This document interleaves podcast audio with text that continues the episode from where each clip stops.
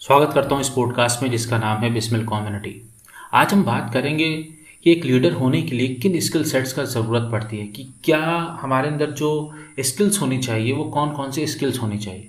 वैसे तो लीडर के लिए बहुत सी स्किल्स ज़रूरी होती है, लेकिन ख़ास तौर पे कुछ स्किल होना तो बहुत ही ज़्यादा ज़रूरी है। सबसे पहली स्किल्स की हम बात करें स्किल की बात करें, वो है कम्युनिकेशन स्किल मतलब बातचीत का आपको अच्छा हुनर आना चाहिए। कि आप जब बात कहें किसी से तो बहुत ही अच्छे अंदाज में कहें। कि सामने वाला जो मैसेज आप देना चाहते हैं, वही मैसेज रिसीव करे। ऐसा ना हो आप कुछ मैसेज और देना चाह रहे हो, लेकिन वो सही से कहा नहीं गया या सही से आपने उसको लिख कर नहीं भेजा बाय मेल जो भी आपका मोड ऑफ़ कम्युनिकेशन था, वो सही नहीं था, जिसकी वजह से बात उस तक क्लियर मैसेज नहीं पहुँचा। और कम्युनिकेशन की बात हम करें तो बोलने से ज़्यादा हमको एक अच्छा लिसनर बनना होता है। और लिसनिंग में भी उन बातों का बहुत ज़्यादा आपको फोकस करना पड़ेगा, जो बात कही नहीं जा रही है। क्योंकि जो भी कन्वर्सेशन या कम्युनिकेशन आपके साथ होगा, बहुत सी ज़्यादा सर ऊपर ऊपर सुपरफिशियल लेवल पे होता है। लेकिन डीप डाउन उनको आपको समझना पड़ेगा कि ये अंत तक कहाँ तक जा रहा है, इसका क्या इम्पैक्ट होगा। और इसी के लिए बहुत ज़्यादा ज़रूरी है आपके अंदर एक स्किल हो इम्पैथी की। मतलब ये कि सामने वाला फील कैसा कर रहा है, उसकी सिचुएशन क्या है, वो आप समझ जाएँ।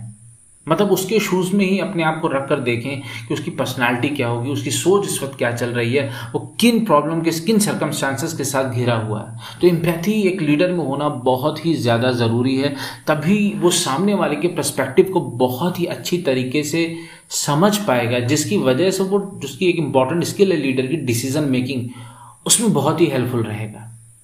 और डिसीज़न मेकिंग और प्रॉब्लम सॉल्विंग ये लीडर के अंदर बहुत ही ज़्यादा अच्छी तरीके से होनी चाहिए। क्योंकि लीडर वो है जो वो ये देख सके कि क्या प्रॉब्लम चल रही है, किन, क्या चैलेंजेस आ रहे हैं या क्या चैलेंजेस आएँगे। अगर एक लीडर ये समझता है, एक लीडर प्रॉब्लम्स को सॉल्व करने की काबिलियत रखता है तो वाकई वो लीडर है, क्योंकि उसने प्रॉब्लम को समझा है, उसने उस प्रॉब्लम पर स्टडी की है और उसके बाद उसका एक सोल्यूशन लेकर आया है या लोगों को इंस्पायर किया कि उसको वो सोल्यूशन दे। तो इसलिए प्रॉब्लम सॉल्विंग स्किल बहुत ज़्यादा ज़रूरी है। प्रॉब्लम सॉल्विंग के जो नेक्स्ट स्किल अगर आप कहिए तो आपके अंदर कॉन्फ्लिक्ट मैनेजमेंट होना ज़्यादा ज़रूरी है। मतलब कि एक आप एज अ लीडर आप कि अगर निजर टीम है और या फिर आप सब ऑर्डिनेट्स में भी कॉन्फ्लिक्ट होना बहुत ही लाजमी है, किसी बात को लेके, किसी चीज़ों को लेके ईगो ही को लेकर तो उसको समझना और उसको दूर करना बहुत ज़्यादा ज़रूरी है। और कॉन्फ्लिक्ट मैनेजमेंट की बात करूँ तो एक होता है पॉलिटिक्स राजनीति अगर हम कहें तो बहुत से लोग सिर्फ़ अपने फ़ायदे के लिए राजनीति करते हैं, लेकिन एज अ लीडर जो व्यक्ति होता है, उसको ये जो पॉलिटिक्स चल रही होती है निगेटिव पॉलिटिक्स चल रही होती है, उसको समझना बहुत ज़्यादा ज़रूरी है। कौन किसके साथ बैठा है?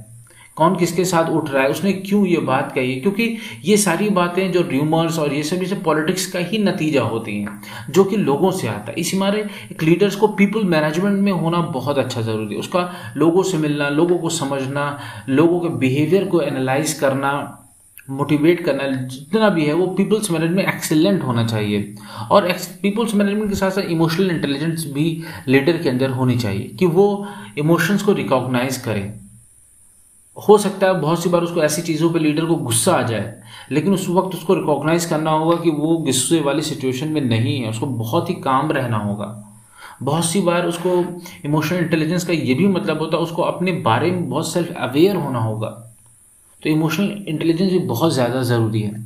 और बहुत सी सारी स्किल्स बहुत ज़रूरी है एक लीडर को होने के लिए, लेकिन टीम से रिलेटेड जो आपके डाउन लाइन्स में है, जो लोग नीचे हैं आपके, उनका मैनेजमेंट करना ज़रूर आना चाहिए। जिसको आप कह सकते हैं टीम मैनेजमेंट उनको क्या अच्छा लगता है, क्या बुरा लगता है? यहाँ पे अगर आपकी जो स्किल होगी इम्पैथी वो बहुत काम आएगी। आपकी कम्युनिकेशन स्किल्स बहुत ज़्यादा यहाँ पे काम आएगी। पीपल मैनेजमेंट स्किल आपकी टीम मैनेजमेंट में बहुत ज़्यादा काम आएगी। तो इसलिए टीम मैनेजमेंट जो है, वो बहुत ही ज़्यादा ज़रूरी है आपको सीखना।